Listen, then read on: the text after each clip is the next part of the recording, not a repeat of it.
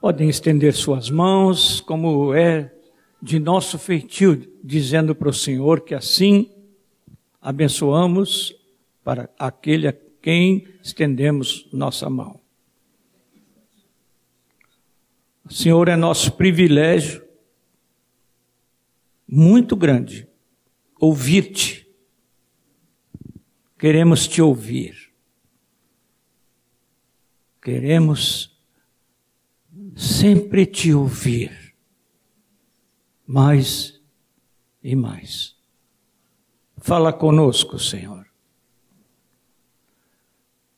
Fala ao teu servo de novo aquecendo o seu coração e assim aquecendo o nosso coração também. Estamos aqui, Senhor, para ouvir o que tens a nos dizer. E teu Espírito continue nos quebrantando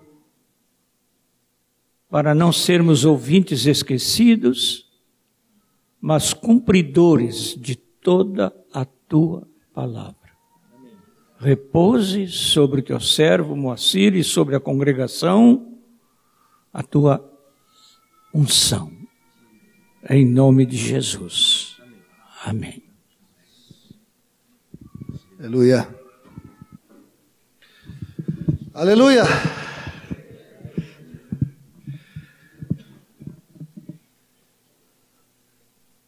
Eu quero recomendar aos irmãos que escutem o material que está gravado, porque foi feito com bastante é, tempo, assim, foram uma hora e 35 minutos. Essa palavra que vamos ver hoje de manhã sobre finanças. E hoje, a menos que o Senhor repita, a intenção não é tomarmos tanto tempo assim.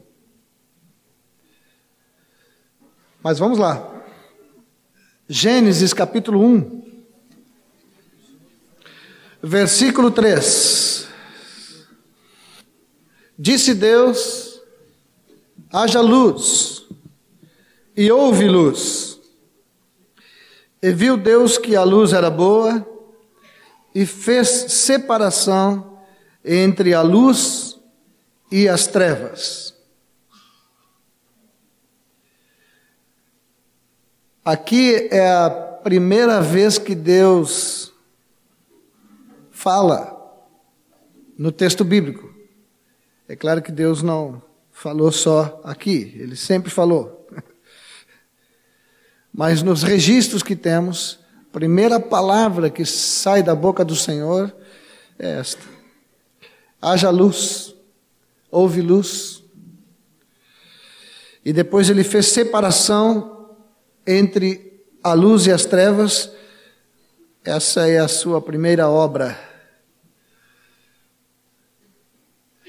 Hoje, quando vamos falar um pouquinho sobre finanças, eu achei importante de nós entendermos esse princípio que depois se manifestou na vida de Jesus, porque a vida estava nele e a vida é que é a luz dos homens.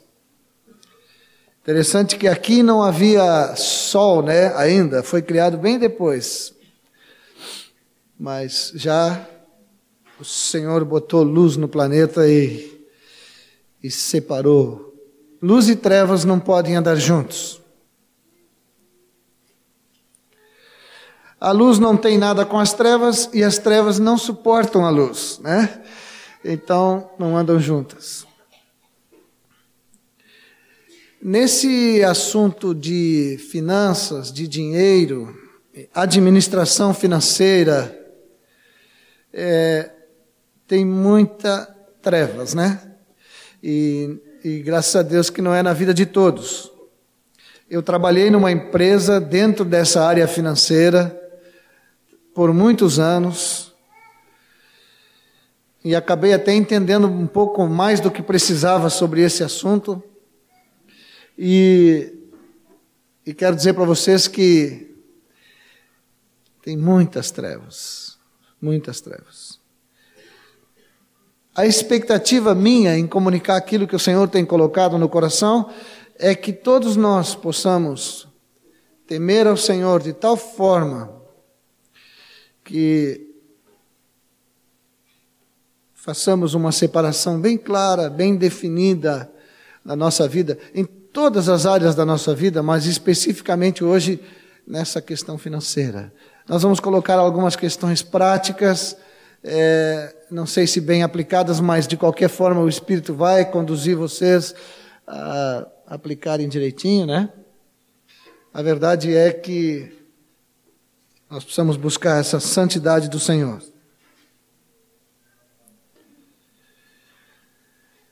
Sabe que quando se fala de intimidade com Deus, é, se fala muito de oração, né? E os que muito, os que muito oram têm muito, têm muita intimidade com o Senhor, eles ficam assim diante dele e não querem sair daquela posição, né?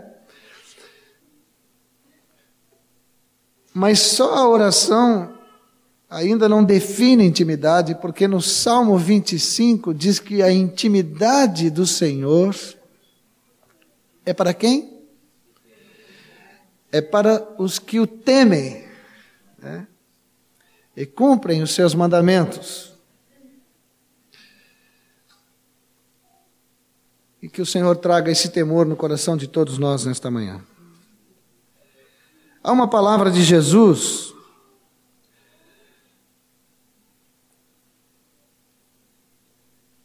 em Lucas, em Mateus 13, 22,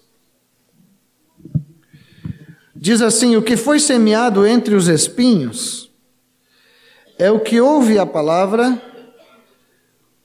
porém os cuidados do mundo e a fascinação das riquezas sufocam a palavra e ela fica infrutífera. Notem aqui, está falando de semear entre espinhos. Diz que é o que ouve a palavra, porém há tantos cuidados na sua vida. Não pensem que aqui é os cuidados do mundo, não é o cuidado que o mundo tem com tua vida, viu? Não interpreta dessa maneira, porque o mundo só quer te devorar. Assim que tu não tiver mais nada para ser extraído, então ele joga fora. Mas os nossos cuidados com o mundo, Aqui diz a fascinação das riquezas. A palavra sugere uma mente enfeitiçada, né? Dominada, obcecada por riquezas. E diz que a palavra fica infrutífera. Notem que a palavra parece que ela não sai dali de dentro, né? Porém, não produz nada na vida daquela pessoa que está ali sufocada. Um outro texto, a mesma palavra, em Marcos 4, nós vamos ter que ler a mesma palavra em todos os evangelhos, só para entendermos um pouquinho mais. Eu estou introduzindo aqui para nós podermos depois ver aspectos práticos. Marcos 4,18.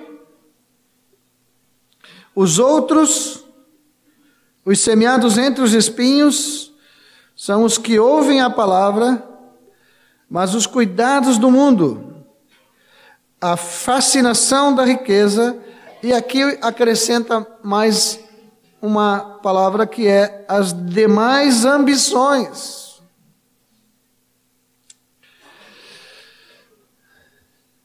E aqui não dá para relacionar as demais ambições, porque essas elas são muito pessoais, né? Tem alguns que ambicionam algumas coisas, outros não. E, mas a palavra é clara para nós aqui. Aquilo que atrai nosso coração de tal forma que nos divide com o Senhor. E diz aqui concorrendo, correndo com, né? Sufocam a palavra, ficando ela infrutífera. De novo a palavra fica infrutífera. Depois Lucas 8.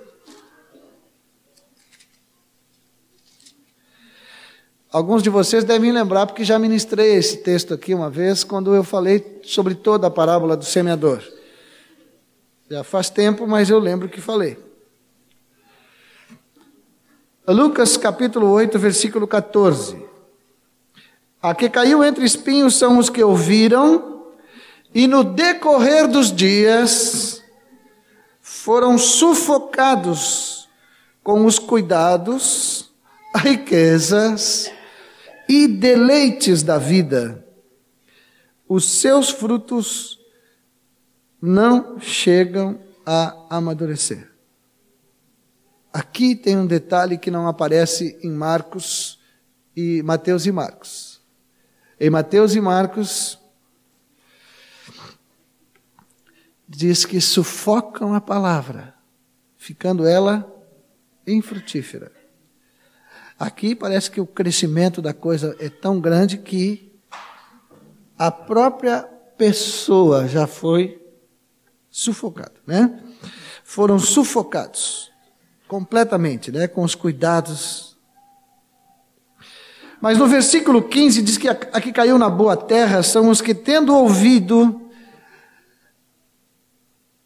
às vezes, quando a gente ministra uma palavra e o irmão não pratica o que ouviu, é, nós costumamos questionar, mas, mas ele sabia, nós falamos, nós ensinamos. Discipuladores, então, que, que os discípulos caem em pecado, o discipulador, olha, eu tenho falado, tenho falado. Mas olha só, são os que tendo ouvido, como diz aqui, de bom e reto coração retém a palavra.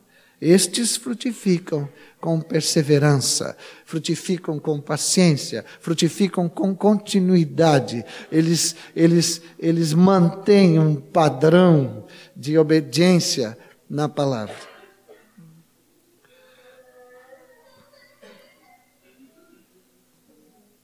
Então parece que os espinhos, a gente sempre fala dos espinhos, que os espinhos são um problema, né? Não, os espinhos não são problema. Problemas são os corações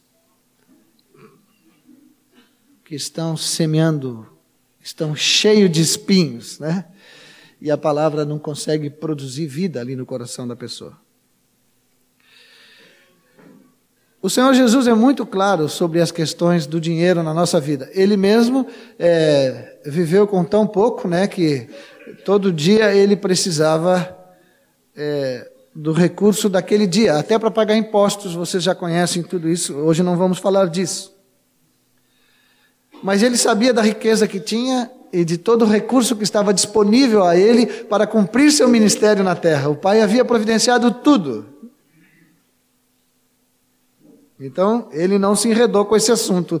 Tanto que teve um, no fim dos seus dias aqui, ele disse assim: Olha, está vindo aí o príncipe deste mundo, e ele nada tem em mim. Quando Abraão foi lá livrar o, o Ló e fez toda uma guerrinha lá que vocês depois podem ler com calma, hoje não vamos falar disso. Mas ele se encontrou com Melquisedeque. Isso está em Gênesis 14.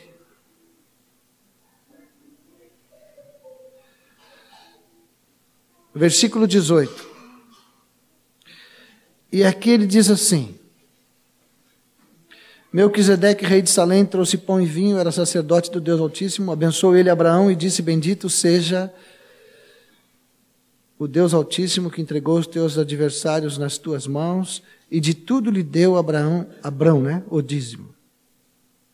Então disse o rei de Sodoma: entrou aqui uma figura de Satanás. Esse rei de Sodoma aqui é um, uma pecinha rara, assim. Ele é uma figura mesmo do diabo. Para vocês verem o que ele disse, vocês já vão saber. O Abraão já tinha dado dízimo, já tinha chegado diante do Senhor. Aí ele diz assim: Dá-me as pessoas, os bens ficam contigo. Não diz assim na Bíblia de vocês? Olhem como Satanás faz. Ah, no original, e você sabe que eu de original não sou muito bom, não. A não ser que eu sou originalmente um uruguaianense, né? Mas Aqui onde diz dá-me as pessoas é almas. Almas. Eu sei disso não é porque estudei o hebraico, é porque tem uma Bíblia lá que diz isso, tá? Então, almas.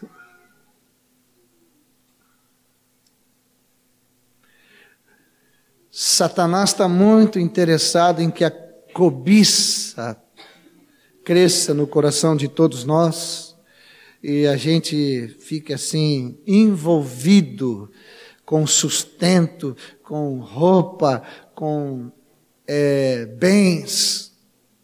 Ele quer nos envolver com estas coisas, porque todas estas coisas são legítimas.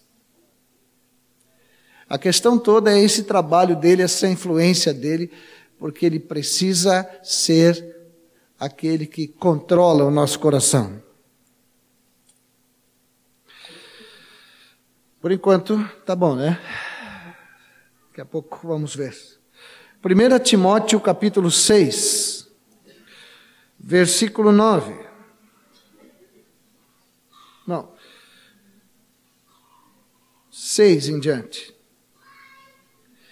De fato, grande fonte de lucro é a piedade com o contentamento. Vocês já conseguiram ver uma vida piedosa com murmuração? Tem gente que consegue, consegue fazer as duas andarem juntas, mas é luz e trevas andando juntos. Tem muita gente piedosa que murmura, né? Então, aqui diz que é a piedade com o contentamento. Porque nada temos trazido para o mundo, e nem coisa alguma podemos levar dele.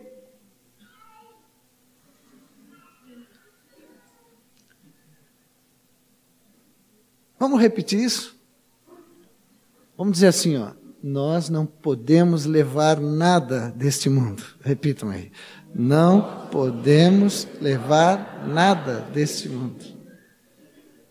Eu, eu pedi para repetir para o seguinte, porque mesmo repetindo e lendo, a gente vive de tal forma, vivemos com uma certeza é, que os bens que temos são eternos.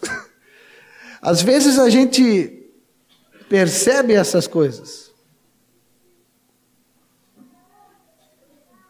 Eu, quando ganhei uma casa dos colegas aí que investiram do seu sustento para que pudesse construir uma casa, e o irmão que construiu a casa disse: Está muito boa a tua casa, Marcelo. Eu disse ele: anota bem no teu coração uma coisa. Só eu e minha, minha família é que vamos entrar nessa casa. Essa casa nunca vai entrar no nosso coração. E nós estávamos ali na calçada e ele chorava, escutando isso. Eu disse ele: só quero uma casa, não quero laço né? nenhum para a minha vida. Nós precisamos entender, não vamos levar nada mesmo. Às vezes parece que vamos.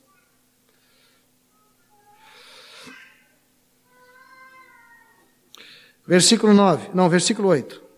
Tendo sustento e com que nos vestir, estejamos contentes. Alguns irmãos traduzem este versículo dizendo que só temos que ter o sustento, a comida e a roupa. Que a Bíblia diz que só temos que ter o que comer e o que vestir. E não diz aqui. Aqui diz que com estas duas coisas temos que estar contentes. O que vem depois não, não precisa, o acréscimo não precisa gerar o contentamento.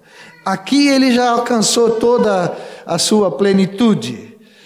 Depois podemos ter outras coisas, mas já estamos contentes em andar vestidos e alimentados.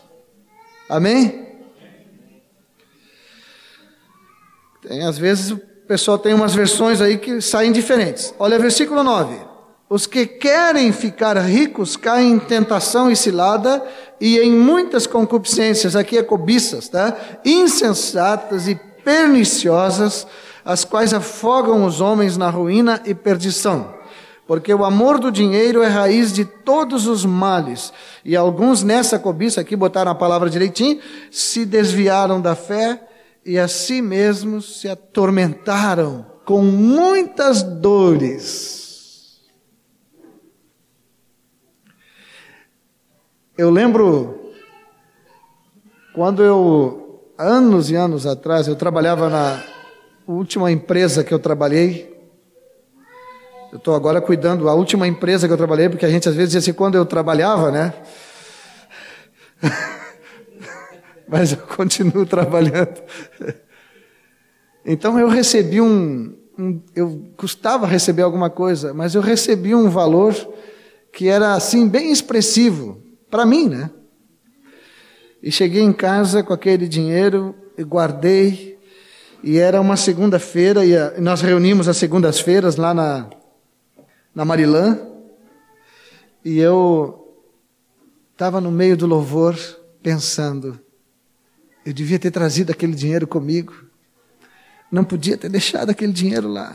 Meu Deus, vai entrar alguém naquele apartamento, vai pegar o meu dinheiro.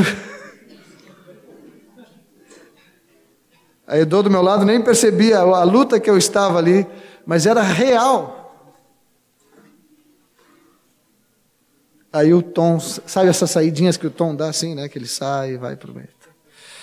Tom chegou lá, pôs as mãos sobre mim e me trouxe uma palavra assim que, Senhor, alivia o jugo sobre a mente do meu irmão, traz uma coisa assim, eu nem lembro direito as palavras, e eu fui liberto dessa opressão demoníaca querendo trazer sobre mim um cuidado sobre algo que o Senhor já tinha me dado. Que bom que nós pudéssemos nesta manhã é, desfazer alguns enganos é, com respeito ao dinheiro e, e até a prosperidade, né? Porque às vezes prosperidade também é, as pessoas tomam como um sinal de qualquer coisa menos bênção de Deus. E realmente Deus quer que sejamos prósperos, e Ele quer que sejamos mesmo, porque há muitos necessitados. Então Ele precisa de irmãos que prosperem. Para abençoar os seus irmãos. Mas o amor ao dinheiro é que é o problema. Eu já, já falei aqui, vou repetir de novo. É, Deus não tem problema nenhum que nós tenhamos muito dinheiro. Ele só não quer que tenhamos outro Deus. Amém? Está claro isto? Olha só, o problema não é o dinheiro, o problema é a devoção, é, a, é o curvar-se diante dele e fazer com que ele estabeleça o nosso dia a dia.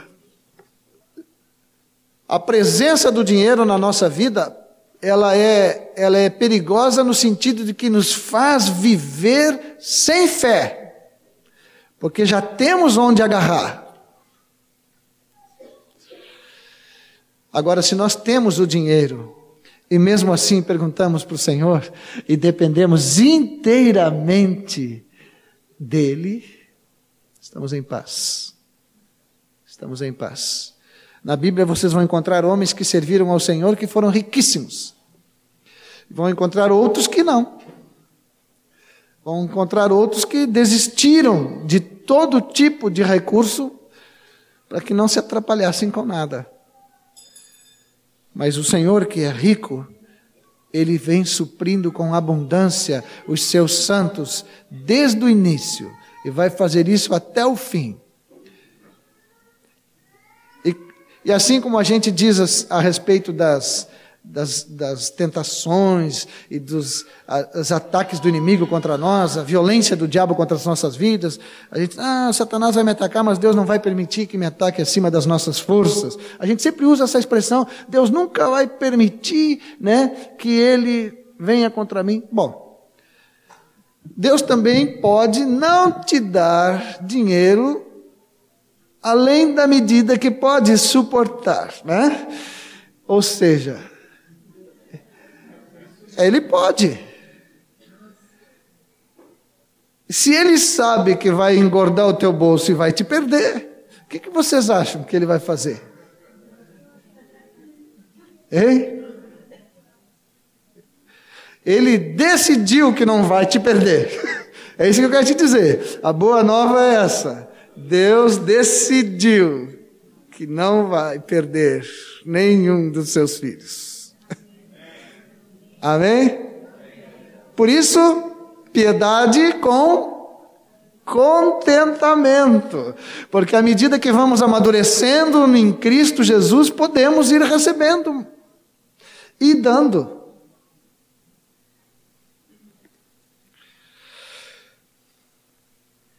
E tem uma fórmula de Deus para a gente ganhar dinheiro, depois eu vou dar para vocês. Pode ser que vocês tenham escutado muitas fórmulas no rádio aí, né? tem umas fórmulas que andam por aí para ficar rico. Mas tem uma do Senhor. Ainda antes de entrar em algumas questões assim, vocês viram que a coisa vai longe, né? Mas mais uma leitura. Salmo 1. Bem-aventurado o homem que não anda no conselho dos ímpios, não se detém no caminho dos pecadores, nem se assenta na roda dos escarnecedores.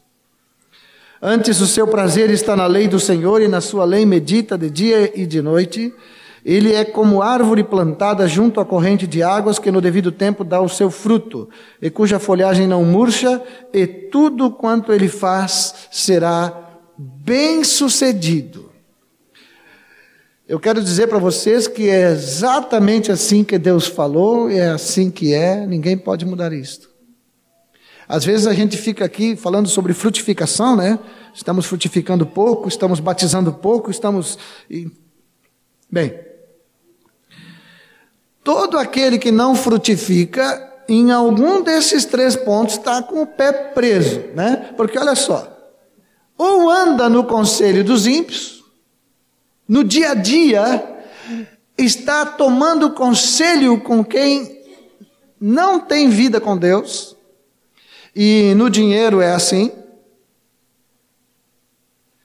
Eu lembro que eu vendi o meu apartamento para poder depois comprar o terreno onde construir a casa. E, e aí, logo que peguei aquele dinheiro do apartamento, começa a vir. E eu era um homem de, de área financeira. Bom, onde posso colocar esse meu dinheiro? Onde posso? Aí começam aqueles nomes de aplicações financeiras assim. Aqui está dando um, ali está dando um e não sei quanto, ali está dando não sei quanto. Eu percebi que eu estava assim, atrapalhado já com o assunto. Eu falei, só um pouquinho. Vamos entrar no descanso aqui. Botei na poupança, 0, alguma coisa lá por mês. Senhor, se isso aqui vai se multiplicar, vai se multiplicar por teu poder. Não, não é o mundo que vai multiplicar minhas riquezas.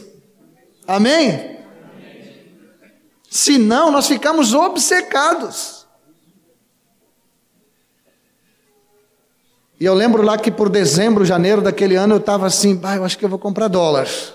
Ainda não estava bem liberto da coisa ainda, né? Aí não comprei, né? Aí na virada do janeiro, ali do fevereiro, o dólar foi de 1,20 para 1,80. Quem tinha dólar ficou cheio do dinheiro. Aí eu disse assim: Obrigado, Senhor. Ah, eu acho que eu ia sentir mais dor se tivesse ganhado 50% sobre meu dinheiro em um mês, mas tivesse atendido aquela voz que estava me oprimindo a orelha para que eu fizesse alguma coisa com aquele dinheiro para multiplicá-lo.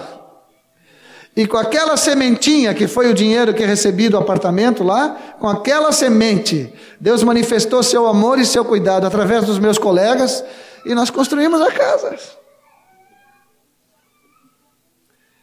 Então é preciso saber que o conselho dos ímpios não nos serve, por favor. E eu quero ter uma palavra aqui para os idosos, os aposentados. Tem, tem aposentado que não é idoso, né? Mas. Existe uma palavra maligna, demoníaca, que eu já tomei como, como, como uma decisão pessoal de combater sempre, em público, em qualquer lugar, uma palavra demoníaca na televisão dizendo que tem dinheiro para os aposentados e que é baratinho e que é dinheiro. E alguns velhinhos estão emprestando dinheiro, estão tomando emprestado para os seus filhos. Satanás quer destruir com vocês. Mesmo que o governo, que é uma autoridade que Deus estabeleceu, está promovendo isso, ainda assim, Satanás está querendo matar, roubar e destruir. Eu, cada vez que vou ao banco, que abre aquela primeira página na tela, já aparece oferecendo dinheiro para idosos, para aposentados. Eu já sei que Satanás está ali. Nós não podemos andar no conselho dos ímpios, não nos deter no caminho dos pecadores.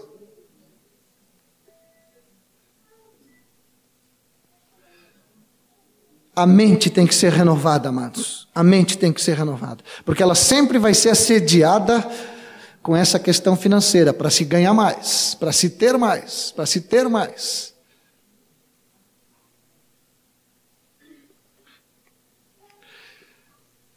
Como é que disse Satanás? Dá-me as almas, os bens ficam contigo.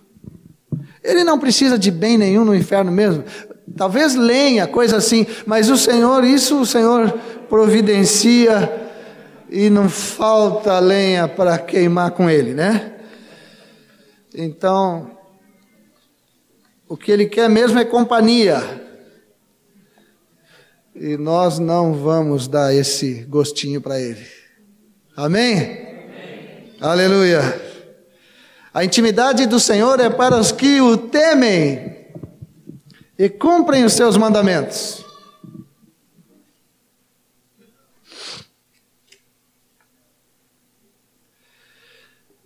Esse dinheiro que cai na mão de cada um de nós, ele vem já definido por Deus, viu? Ele não vem assim, ah, não sei onde guardar isso aqui, vou botar lá na conta do fulano. É? Deus não age assim. Ele não fica assim com dinheiro que não sabe onde vai botar, né? Ele sabe. Ele administra cada, a vida de cada um de nós. Nós é que não percebemos. Mas a, abram agora no Salmo 34, versículo 8. Oh! Se cantava antigamente, faz tempo que não cantamos, hein? Ó, oh, provai e vede que o Senhor é bom. Bem-aventurado o homem que nele se refugia. Agora vem de novo, versículo 9: Temei o Senhor, vós, os seus santos, pois nada falta aos que o temem. O que que falta? Nada. Mas não adianta chegar diante deles assim, Senhor, como é que meu irmão lá está prosperando? Olha só o carrão dele, e eu preciso tomar um ônibus ali agora, abaixo de chuva. E eu sou teu filho, e ele é teu filho, e todo mundo é filho, como dizem os incrédulos, eu também sou filho de Deus, né? O Senhor fala de temor. Temor. Temor. Temor. Essa é a chave. Nada falta aos que o temem. Aqueles que confiam nele, que se refugiam nele, que não murmuram, que não ficam, que são, são fiéis ao Senhor com contentamento. Às vezes eu ouço, às vezes eu ouço, não tão poucas às vezes, né?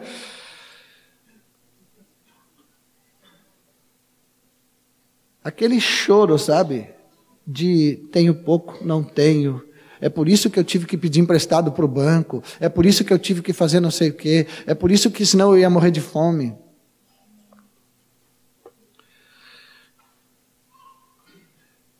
Eu quero dizer para vocês que eu tenho convivido com pessoas que têm muito pouco. Muito pouco. Até lá na cerca, lá em casa, bate gente o dia todo com muito pouco. Muito pouco. Mas até entre os que pedem, a gente discerne os que vivem com contentamento E os que, apesar de serem miseráveis, são tão soberbos, tão arrogantes, que tem que fechar a porta para eles. É preciso viver uma vida piedosa com contentamento. É preciso vigiar com ações de graças, porque vamos receber dele tudo. 37, Salmo 37, versículo 3.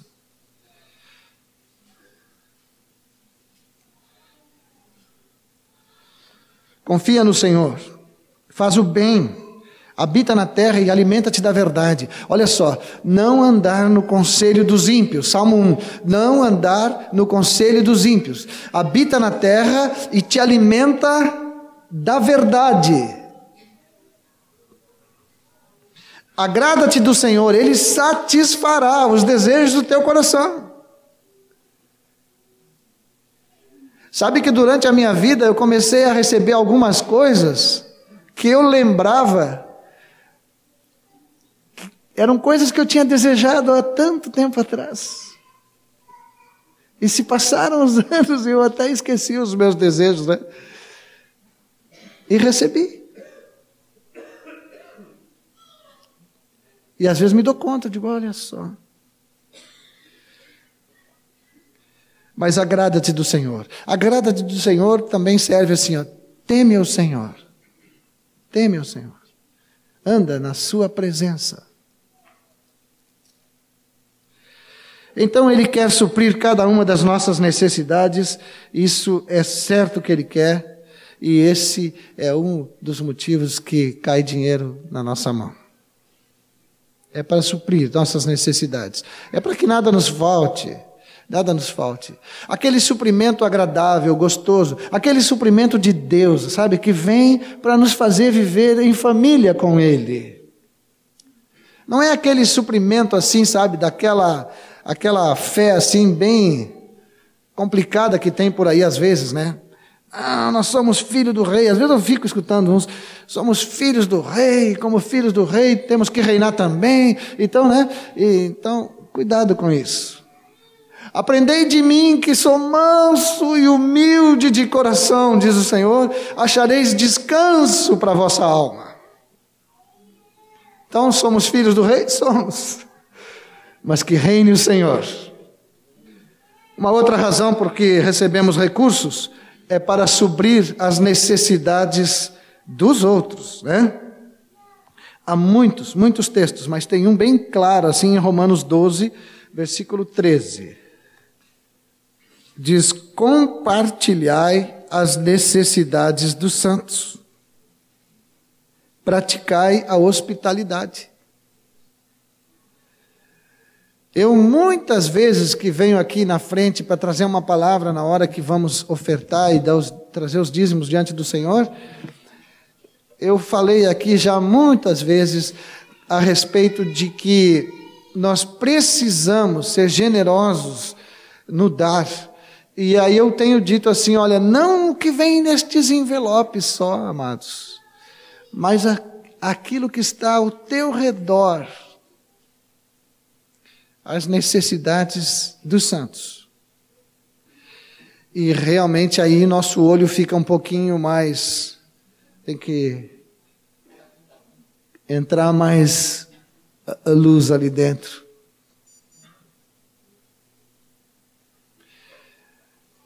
Nós precisamos aprender a compartilhar as necessidades dos santos. E depois que aprendermos isso, aprendemos também a compartilhar as necessidades dos incrédulos.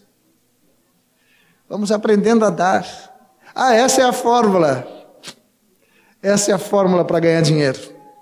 Dai e dar-se-vos-á. A questão toda é que nós damos tudo no lápis. Mas damos. Ele sacode tudo. Ele enche. Ele nos dá uma boa medida, recalcada, transbordando para nós, só porque a gente deu. Eu cada vez que bate alguém naquela cerca lá que eu tenho que ir lá levar, eu já agora já sei mais ou menos o que, que cada um quer. Então eu vou lá e dá, entrego o que a pessoa pede. E eu já pensei no meu coração: será que eu estou dando porque eu estou me compadecendo dos pobres ou porque eu estou querendo ganhar dinheiro? Né? Porque é, eu sei que se eu dou, eu vou receber. Só que se eu dou um litro de leite, eu ganho um caminhão de leite, né? Porque a medida que ele dá é recalcada. Esse, para mim, o princípio de Jesus para a prosperidade. Agora, não é aquele dar choroso, aquele dar assim, tipo clamor de pastor, entendeu? que faz com que o rebanho saia e dê até a cadeira que está sentado, esquece que a cadeira já é do lugar, né? Não, nada disso. Graças a Deus aqui vocês nunca ouviram isso. Mas às vezes tem uns apelos tão dramáticos assim, né? E não são poucas as pessoas que fazem financiamento bancário a trazer recursos para a obra do Senhor. Imagina o Senhor recebendo recursos para fazer a sua obra com dinheiro contratado a juros. Satanás diz: Olha, estou financiando a tua obra, hein? Tu está com pouco dinheiro aí para levar a cabo o evangelho e eu agora estou financiando. Pensou Satanás dizendo para Jesus: Olha, estou contigo, viu? Ó, conta comigo, estou botando dinheiro na tua igreja. Então nós temos que aprender que recebemos recursos para as nossas necessidades, para as necessidades dos irmãos e também para o suprimento da obra do Senhor, para o sustento daqueles que estão servindo diretamente aqui e para toda a comunidade dos discípulos que se beneficia também dos dízimos e ofertas que vocês todos dão. E nisso nós precisamos estar limpos esse aqui é o aspecto que eu menos quero falar hoje, que é a respeito de ofertas e dízimos, porque eu tenho falado muito com vocês aqui sobre isso. E tive uma experiência com esta congregação que para mim foi impactante, porque eu estava sentado naquela sala onde oramos, estava de sangue doce, não tinha assim nenhum desses dessas escalinhas aqui de compromisso, não ia dar nem os avisos, nada. Aliás, aviso faz tempo que não dou. E, e eu digo assim, bah, hoje vai ser assim, puro louvor, né? Aí o irmão que estava lá na sala disse assim: ah, Eu quero te pedir que tu conduza os dízimos e as ofertas. Tá bom. Imediatamente começa a correr um texto na mente, que agora, que texto que eu vou ler e tal. Né? E eu estou ali parado, e o Senhor disse assim para mim: Se alguém não renuncia a tudo quanto tem, não pode ser meu discípulo. Eu digo, ah, esse eu nunca li aqui, nunca vou ler.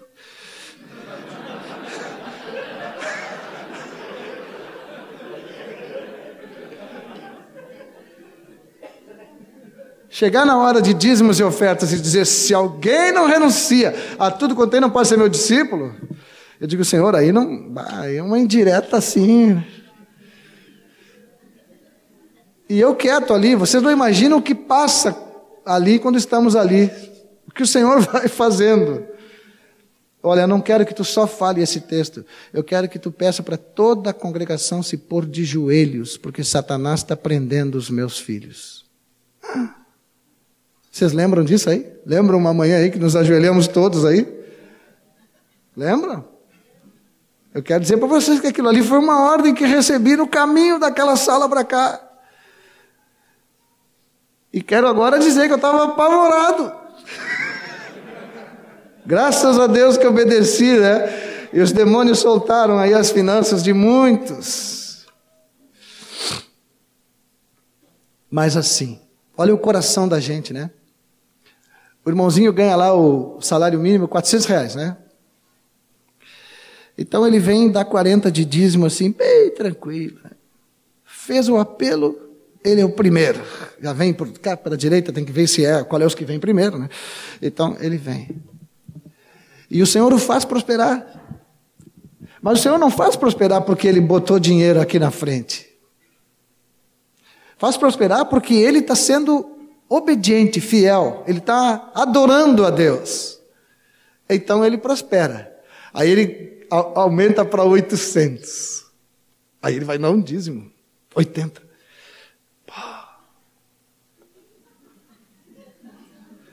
Vê só, já, já o meu condomínio aqui. Né?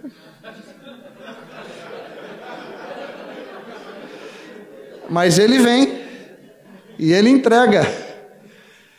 E o Senhor, feliz com a obediência dele, aumenta para 1.600. Aí ele vem com 160. Já não é mais o primeiro, já desde a outra vez, né? Já demora para vir. E alguns dizem assim: pá, eu tinha que dar o dízimo hoje, deixei meu cheque em casa. Tá bom, semana que vem eu dou. O importante é não esquecer.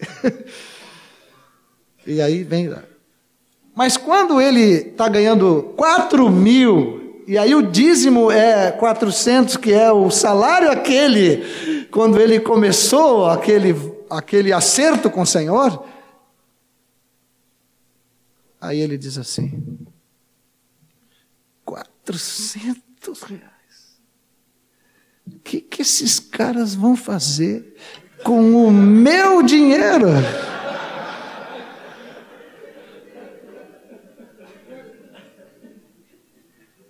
Nos chama de caras, né? E vocês nunca nos viram naquela revista lá, né?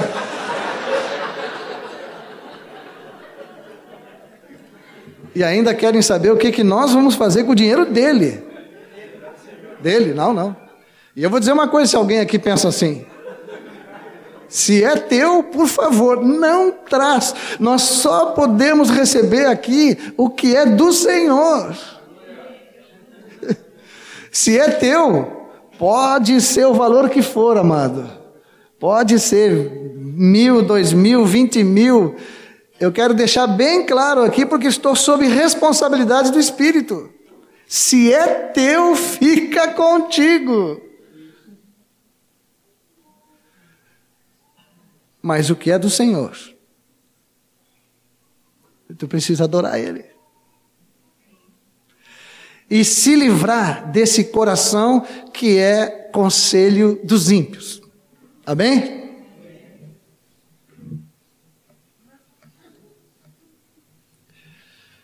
Nós precisamos usar o dinheiro. Ele antigamente ele foi usado para se ajudar na troca, né? Porque as trocas estavam ficando meio perigosas, uns estavam enganando os outros. Depois com o dinheiro continua a mesma coisa, mas mas ele ele serve aí para e nós precisamos aprender a usar os recursos de forma santa, sem dolo, e principalmente, não podemos servir ao dinheiro. Não podeis servir a dois senhores. Não podemos servir a Deus e as riquezas. O texto está Mateus 6, 24. Anotem só aí agora, porque nós vamos ter que correr um pouquinho, né?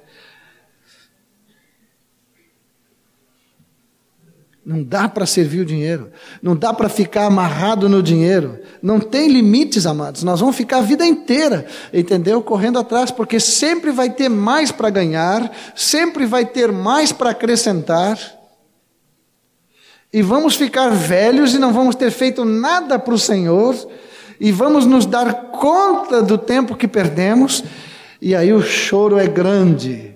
Se for só choro, né? Mas se tiver um ranger de dentes junto, Hein? Aí a coisa já fica mais apocalíptica assim, fica. Então nós precisamos ter cuidado.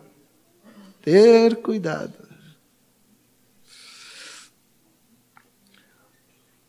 Nesse texto de Mateus 6, 24, diz: Não podeis servir a Deus e as riquezas. E ali a palavra usada no original não é nada relacionado com dinheiro, com bens, é uma palavra de uma pessoa, é o nome de uma pessoa ali. Ali é uma pessoa. Os, os amadinhos aqui que traduziram é que escreveram riquezas, mas é mamon, é nome de um demônio. O Senhor disse: não sirvam essa figura, não sirvam. Uma vez um colega lá na empresa que eu trabalhei, nessa última empresa que trabalhei, todo, não sei que dia era da semana, eles saíam para jogar na loteria, tinha, já tinha uma loteria ali perto. E sempre vinha aquele questionamento por que, que eu não jogava na loteria, né? Eu disse, olha, eu fazia aquele jeitinho aí que vocês já conhecem, né? É que eu estou querendo ganhar mesmo. Não, mas lá tu pode ganhar não sei quantos milhões. Não. Primeiro que lá quem está dando não é a pessoa que é dona do dinheiro. Dono do dinheiro é o Senhor. Meu é o ouro, minha é a prata. Esse lá eu estou concorrendo com mais de 100 milhões de pessoas toda semana. Então eu prefiro confiar nas promessas do Senhor são todas para mim. Eu sei que são para os meus irmãos também, mas Ele tem elas todas para mim. E Ele é fiel comigo. E Ele multiplica as coisas que eu preciso de tal forma que nenhum outro dinheiro poderia acrescentar na minha vida.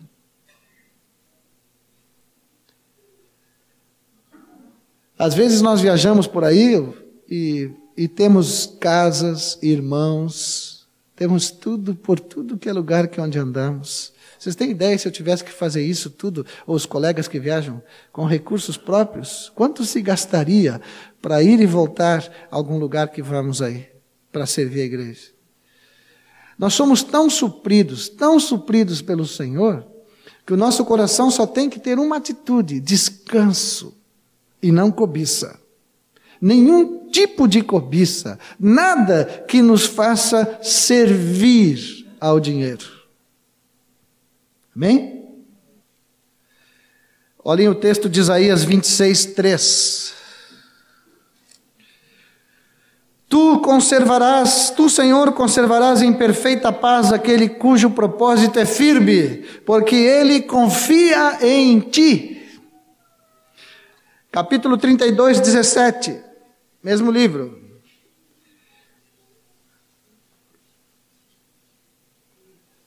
O efeito da justiça será paz. O fruto da justiça, repouso e segurança para sempre. Agora vou lembrar um texto mais conhecido. Buscai, pois, em primeiro lugar o seu reino e. E todas estas coisas vos serão. Viu só? Buscar o reino e sua justiça. Olha só, o efeito da justiça será paz. O fruto da justiça, repouso e segurança para sempre. Forever, como dizem aquele pessoal do outro lado lá. Amém, amados? 1 Tessalonicenses 5,18 se algum de vocês algum dia chegar para mim aqui na frente, me abraçar e tal, e disser para mim assim: oh, Eu estou orando porque eu preciso saber qual é a vontade do Senhor, e eu der um sorrisinho, não pensem que eu estou com qualquer ironia, tá? Mas é que quando essa palavra me é dita, eu sempre lembro desse texto de 1 Tessalonicenses 5,18. Em tudo dai graças. Esta é a vontade do Senhor. Não diz assim? Que esta é a vontade de Deus em Cristo para convosco. Essa é que é a vontade dele. Depois ele nos conduz, nos abençoa, nos supre, nos dá sempre mais do que nós precisamos.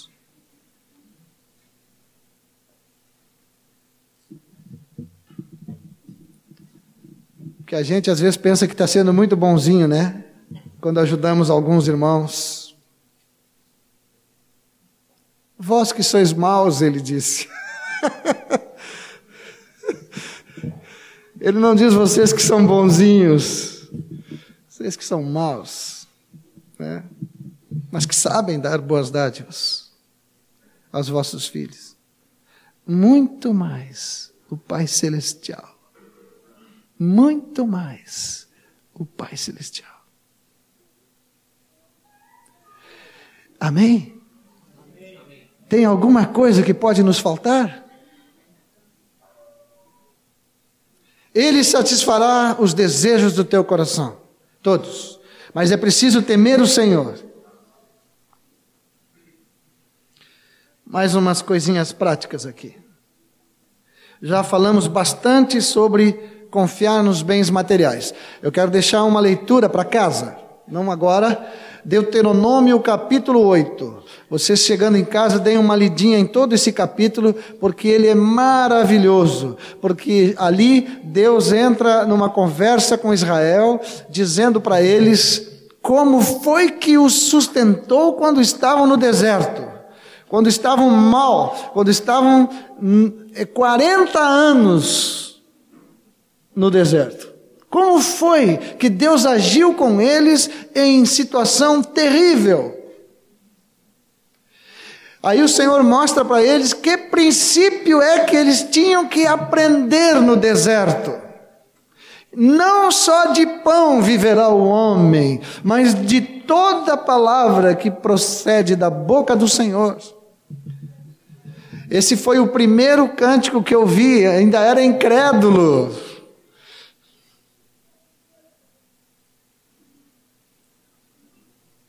E depois Deus diz assim: olha, e cuidado, porque quando tu começar a prosperar, não pensa que é o teu braço, a tua habilidade, a tua capacidade que está te dando todas estas coisas.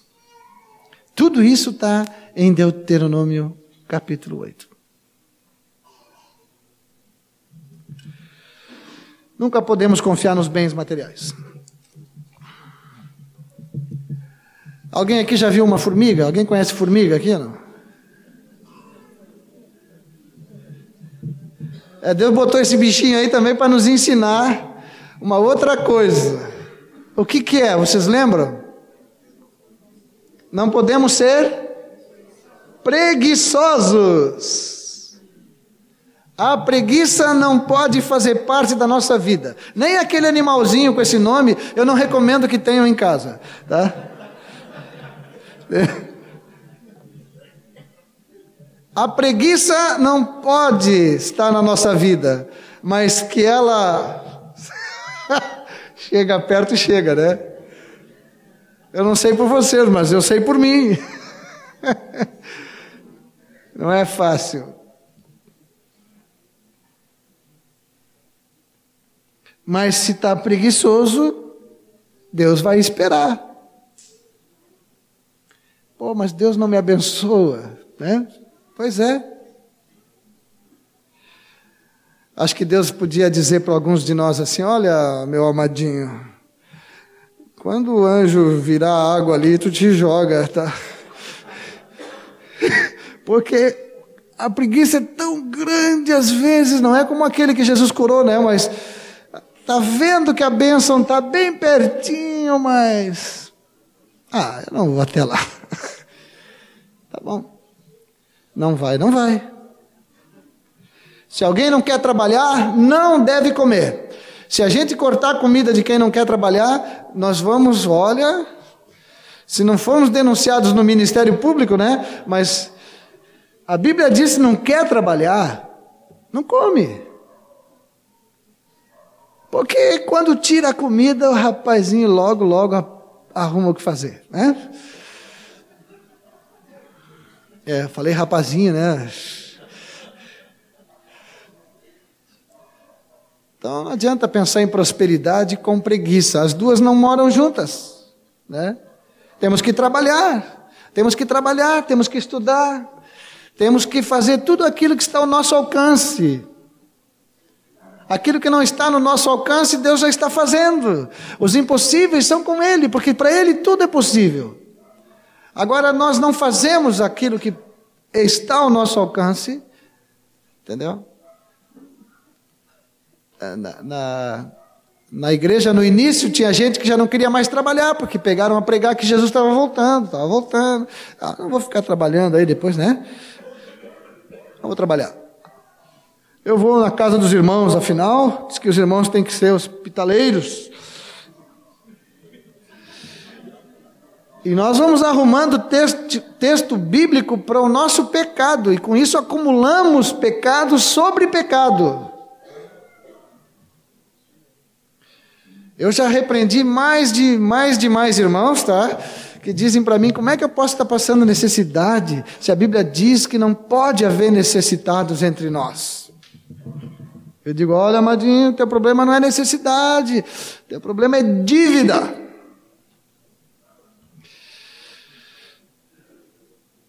As dívidas livremente, compra, né? Compra, compra. Cada vez a gente vai entrando mais no conselho dos ímpios, né? O boné tem que ser agora, tem que ter uma marca, o boné, né? Não é assim? Vocês têm ideia de qual era a marca do boné que eu usava quando eu era jovenzinho, hein? É? Mas tudo bem, não tem problema, pode usar o boné que quiser. Tênis tem que ser de arrebentar. Alguém aqui conhece quichute? Alguém já usou quichute aqui? É? Olha só aí, ó. Olha só. Vocês têm que ver a minha alegria quando eu ganhei o meu quichute. Tudo nos é lícito, foi falado aqui com os jovens na semana passada. Todas as coisas nos são lícitas, mas não me deixarei dominar por nenhuma delas. Tinha um irmão que estava próximo de mim, até eu consegui um emprego para ele. E ele me apareceu, mas devia, meu Deus, como tocava aquele telefone. Os incrédulos riam dele por causa do, dos que ligavam cobrando. O Carrefour ligava, não sei quem mais ligava. E algum incrédulo ainda dizia: pô, mas é teu irmão, é da tua igreja aí, por que, que tu não ajuda ele a pagar as contas? Não. Ele não me chamou para fazer as dívidas, então não adianta me chamar agora para pagá-las.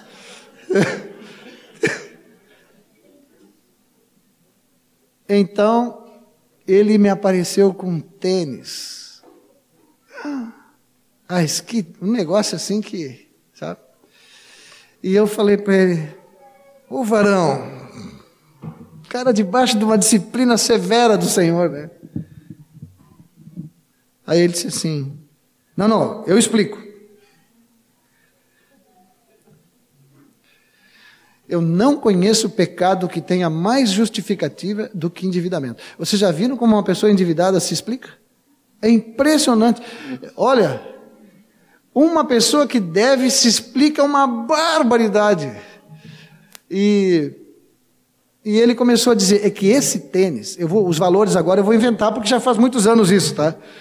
Mas eu mais ou menos estou atualizado com os valores aí, né?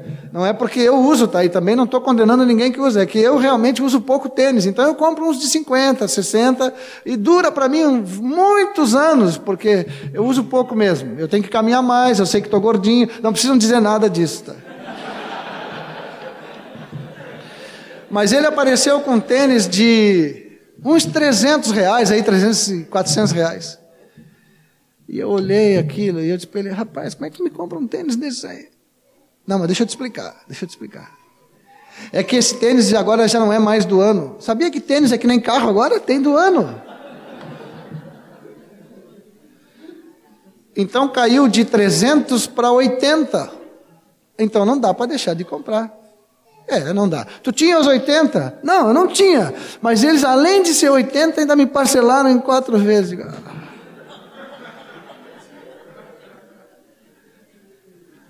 Amados, anotem no coração: nós não podemos andar no conselho dos ímpios. Não tem nada, nenhuma compra que seja realmente uma boa compra, se nós não podemos pagar.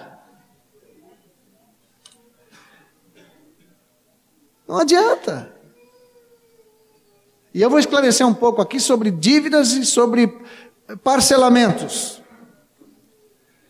Mas esse irmão que eu estou falando, ele não podia nem sequer ter comprado a prazo, porque aquela prestação tampouco cabia no seu orçamento. É, é difícil, né? É um demônio mesmo, e nós precisamos tomar uma atitude contra ele.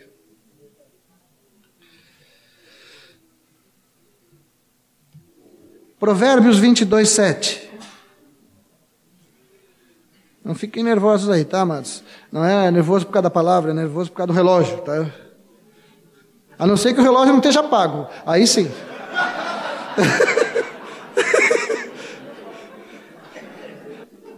Eu estou ajudando vocês a descontrair um pouquinho, porque as caras aí vão ficando.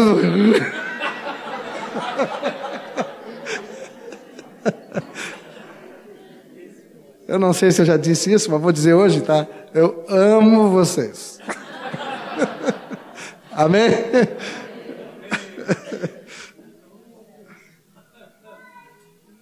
O rico domina sobre o pobre e o que toma emprestado é servo do que empresta.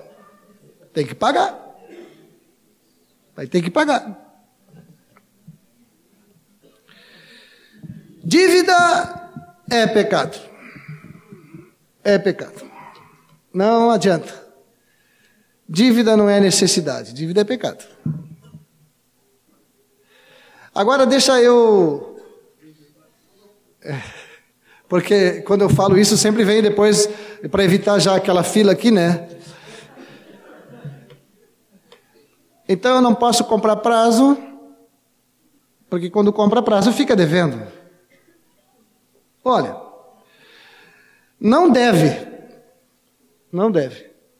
E isso nem é eu que digo, os economistas do mundo, os ímpios aconselham. Não deve. Não deve. Mas, se tu tens um bem que tu quer adquirir,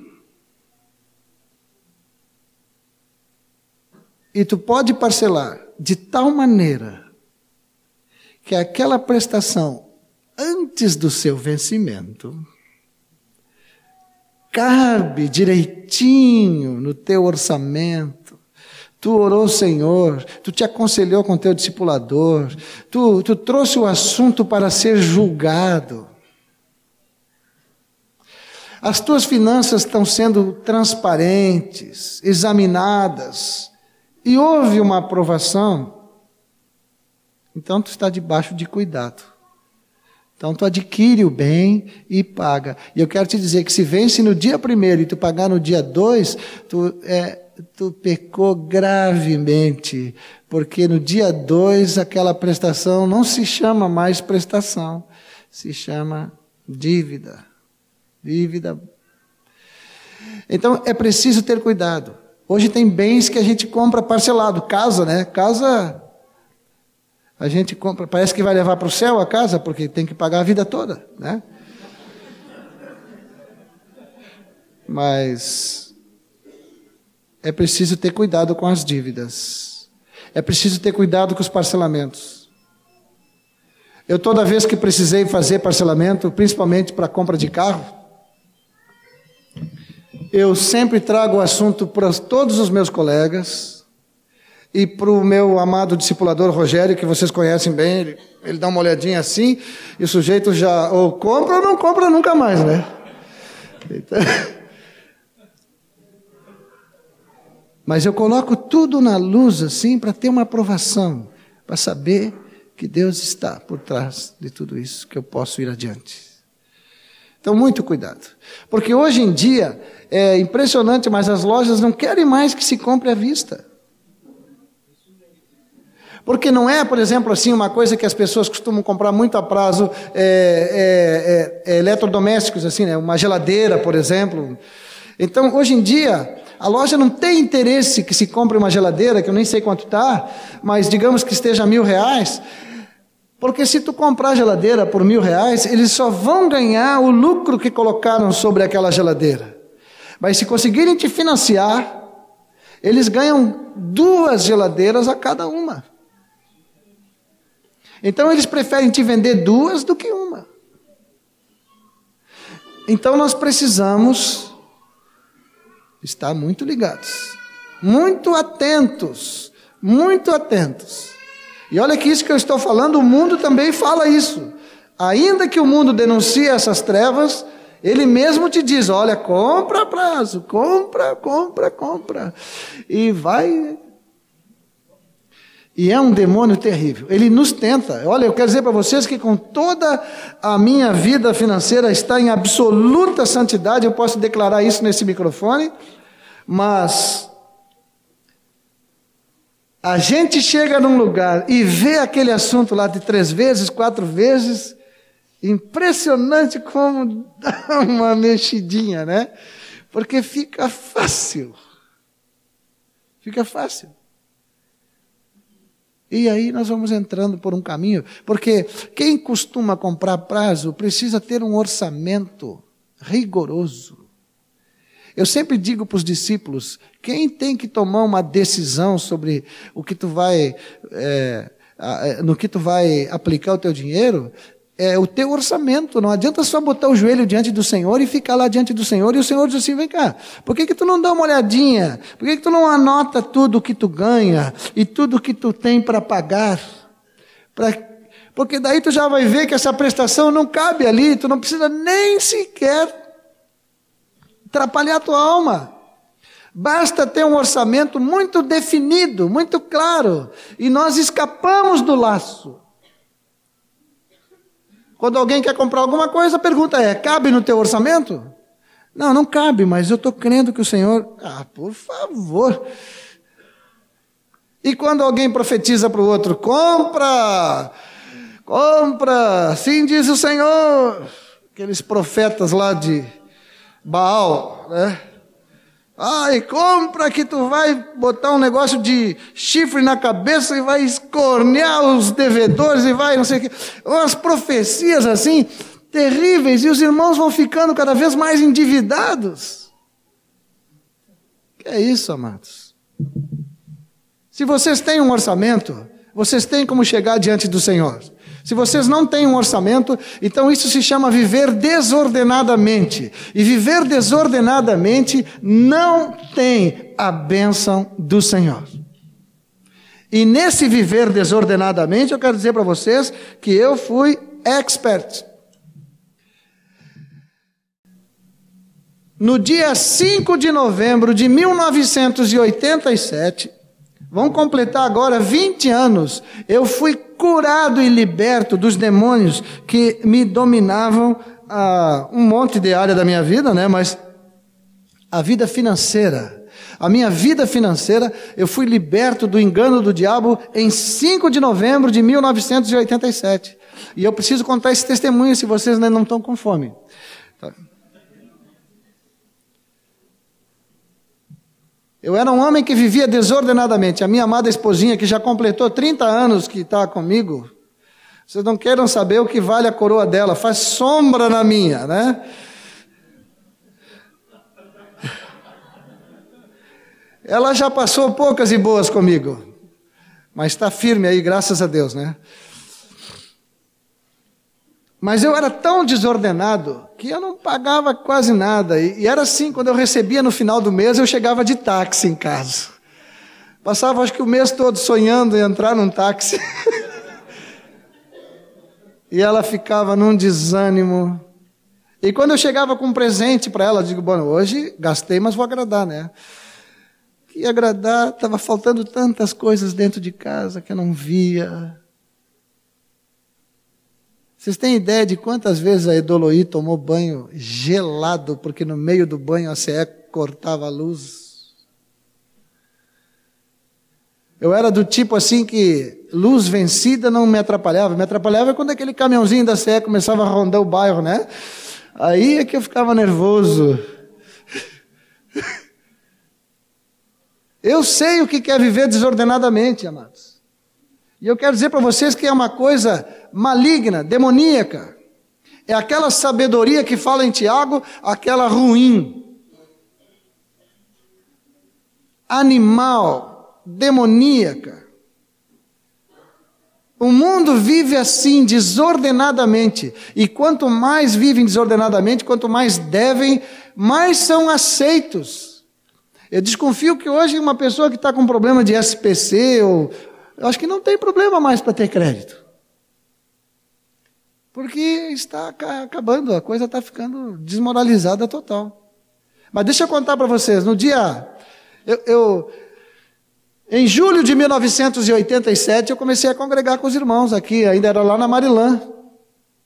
No mês de julho de 1987, começamos a congregar com os irmãos, né? Assembleando roxo, né? E então, vocês viram que isso eu não perdi muito ainda. Os aleluia aqui continuam, né?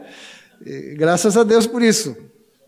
Mas já cheguei endividado. E quando comecei a ser discipulado, o irmão que me discipulava, eu abri para ele, digo, olha, amado, coisa está séria, eu estou endividadíssimo, eu não estou conseguindo pagar. Eu disse será que tu não teria um dinheiro para me emprestar?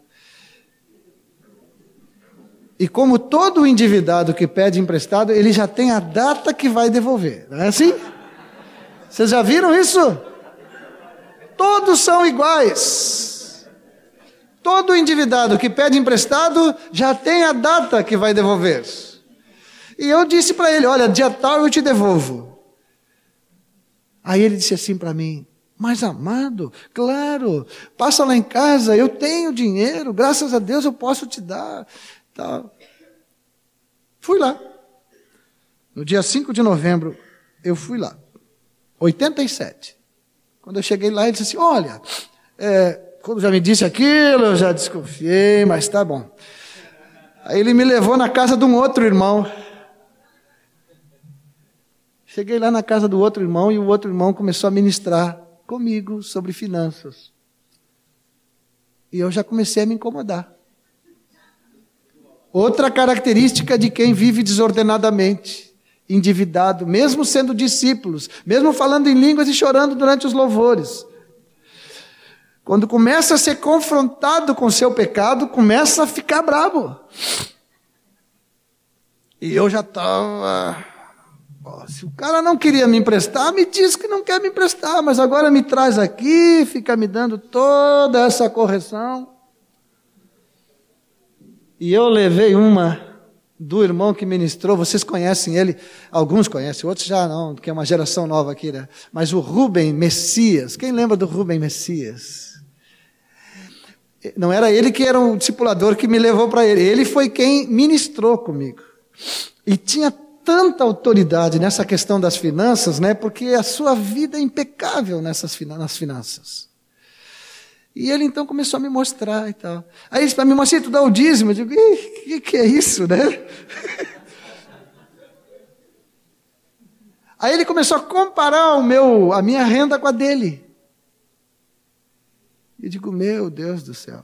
Ele ganhava um pouco mais do que eu, ele ganhava mais do que eu, mas ele pagava quase que a metade do salário dele era o aluguel dele. E ele disse assim: Eu tomei por, por atitude, Moacir, há muitos anos, de dar 20% de dízimo. Eu não quero dar 10, eu vou dar 20. E tenho feito isso por anos e anos e vou fazer até o fim da vida. Começou a me esmagar, mas ainda assim eu continuava bravo. Resultado: como diz lá em Uruguaiana, levei uma capinada caprichada e fui para casa sem dinheiro.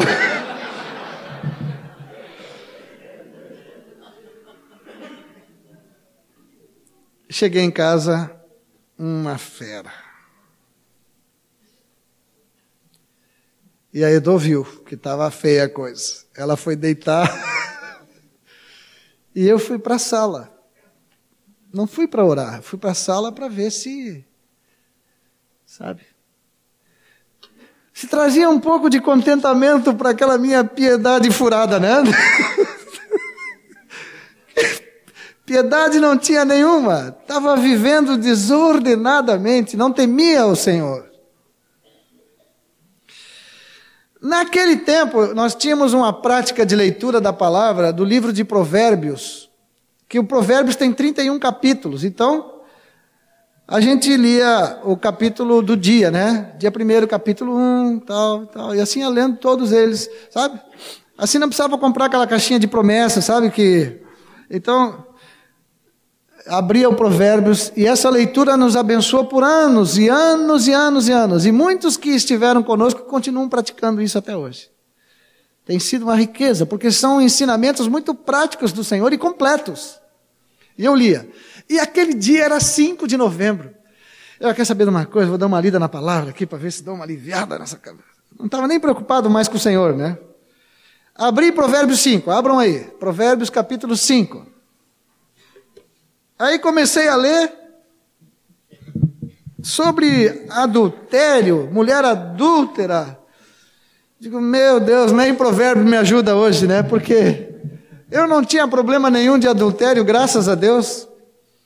Mas a palavra toda era sobre isso. E eu fui lendo, nessas alturas eu tinha que ler, né? Pelo menos por causa da minha religiosidade, eu precisava ler. E quando eu chego lá adiante, deixa eu ver onde é que eu cheguei aqui. Versículo 7. Ali do versículo 7. Agora, pois, filho, dá-me ouvidos. Não te desvies das palavras da minha boca. Afasta teu caminho da mulher adúltera, não te aproximes da porta da sua casa. E olha só o que diz no versículo 9: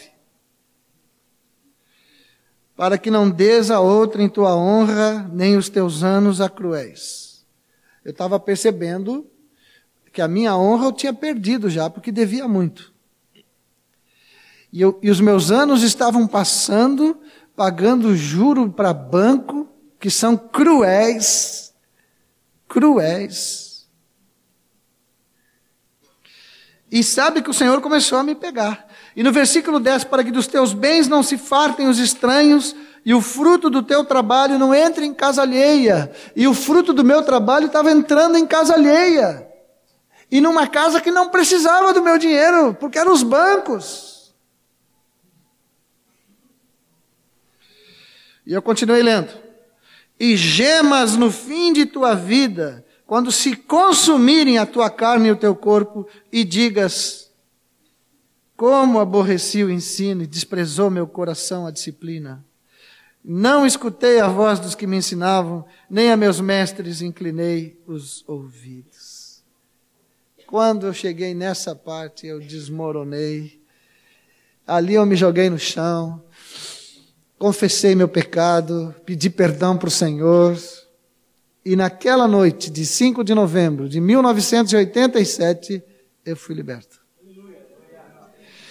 E passei por provas terríveis depois disso, que serviram de testemunho para o Senhor de que eu queria temer ao Senhor e crescer nesse temor.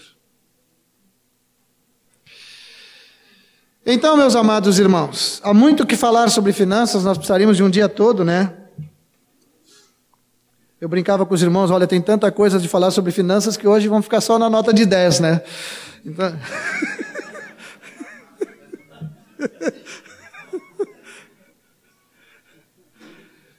Mas nós precisamos andar com alegria, com gratidão, com ações de graças, trabalhando, sendo fiéis, estudando, jovens, adultos, nos preparando para esse mercado de trabalho, fazendo a nossa parte e deixando os milagres com o Senhor deixando que Ele faça os impossíveis, deixando que Ele nos conduza para aquilo que é dele. Se vocês não chegarem num emprego que desejaram tanto, fiquem em paz, porque o Senhor sabe onde quer colocar cada um. Ele só vai colocar no lugar onde nós vamos ser úteis para o seu reino. O sustento ele dá enquanto a gente dorme, né?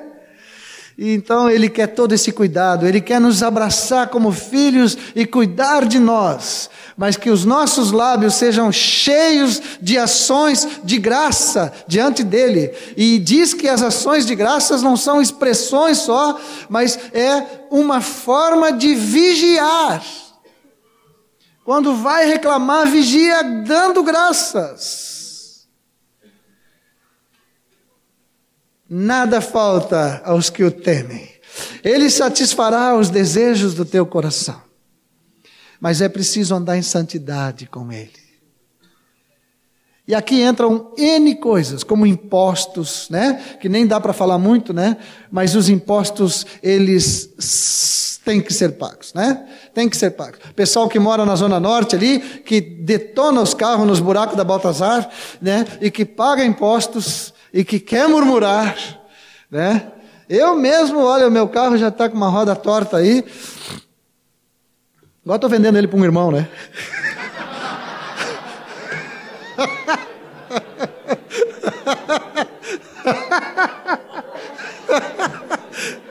Não, fiquem tranquilos, eu falei isso só para vocês rirem. É que eu estou vendendo mesmo para um irmão, mas o carro está inteirinho, viu? Só a roda que está torta, mas o irmão já sabe. e nós vamos arrumar lá. Mas é preciso. Eu, sabe que eu comecei a murmurar naquela Baltazar lá, porque ninguém é responsável. E está cada vez mais buraco.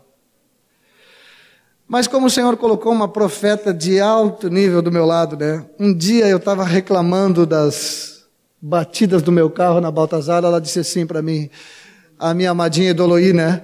Ela disse assim para mim: Tu já percebeu que isso aqui é Satanás que está prendendo desta obra? Por que, que em vez de reclamar, tu não manda embora esses demônios, não abençoa essa rua, para que se livre de uma vez por todas, essa, uma população inteira está sendo prejudicada por uma obra que parou. E nós estamos reclamando do governo. E quando tem que pagar o imposto de renda no fim do mês? E quando tem que pagar IPVA? E quando tem que pagar IPTU? É aquela murmuração que não tem fim. Cuidado. Temos que estar cheios de ações de graças. Nós não vamos dar nenhum centavo para o Lula que o Senhor não tenha dado muito mais para nós. O Rogério, vocês conhecem o Rogério Rodrigues, né? Meu discipulador. Uma vez, uma vez, uma única vez, uma vez só. Eu disse, ah, mas está alto esse imposto. Eu com o Darfizinho do imposto de renda.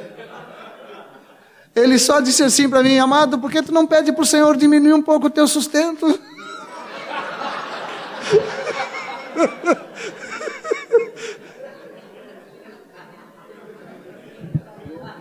tu vai pagar menos imposto, não vai te incomodar, não vai murmurar do governo, hein?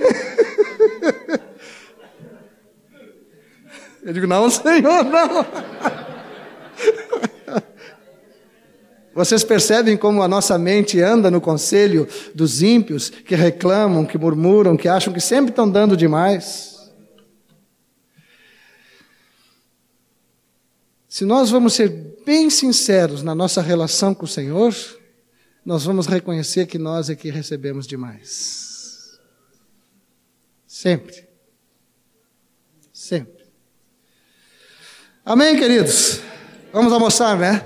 Vamos ficar de pé e vamos orar ao Senhor. Todos nós estendemos as mãos sobre o Moacir, não foi? E dissemos para o Senhor que queríamos ouvi-lo. É, e a palavra diz: os que têm ouvidos para ouvir, ouçam. E a palavra não está falando desses ouvidos aqui. Os ouvidos falham. De vez em quando perguntava para o que foi que ele disse.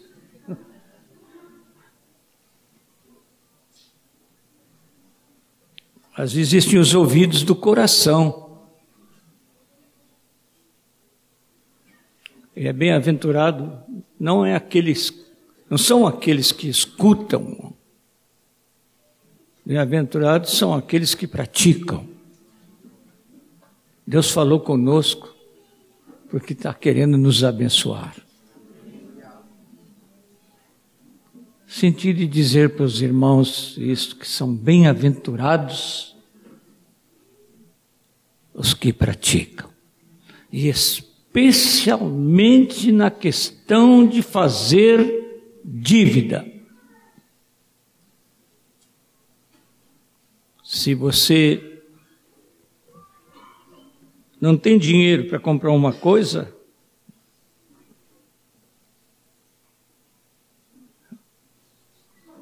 não faça dívida para comprar essa coisa. Fique sem ela.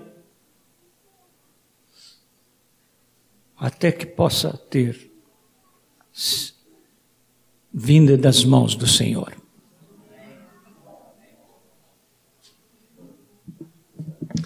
Antes de orarmos só, Queria saudar alguns visitantes. É um tempo de férias.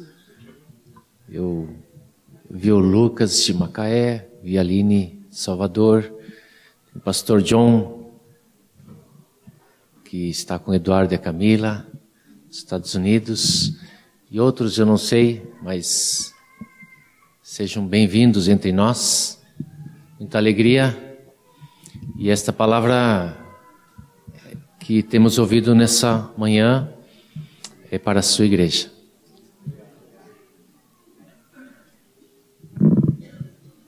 Vamos orar. Senhor, nós queremos colocar nossa vida diante de Ti, especialmente nossas finanças. E como Tu nos ensinou a orar, não nos deixe cair em tentação, mas livra-nos do mal. Livra-nos do mal. Que cada um de nós nesta manhã possa examinar a sua vida financeira para saber o que, que pode ter trevas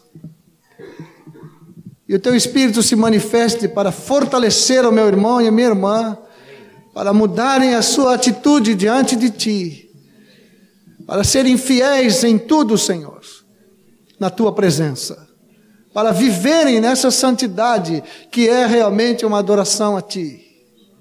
Tu busca adoradores que te adorem em espírito e em verdade. E nós queremos clamar a Ti nesta manhã, para que de todo recurso que passa pela nossa mão, seja uma suba louvor à Tua presença, por causa da santidade com que conduzimos nosso dinheiro. Amém. Em nome de Jesus oramos. Amém. Amém. Bom domingo para vocês, almocem tranquilos.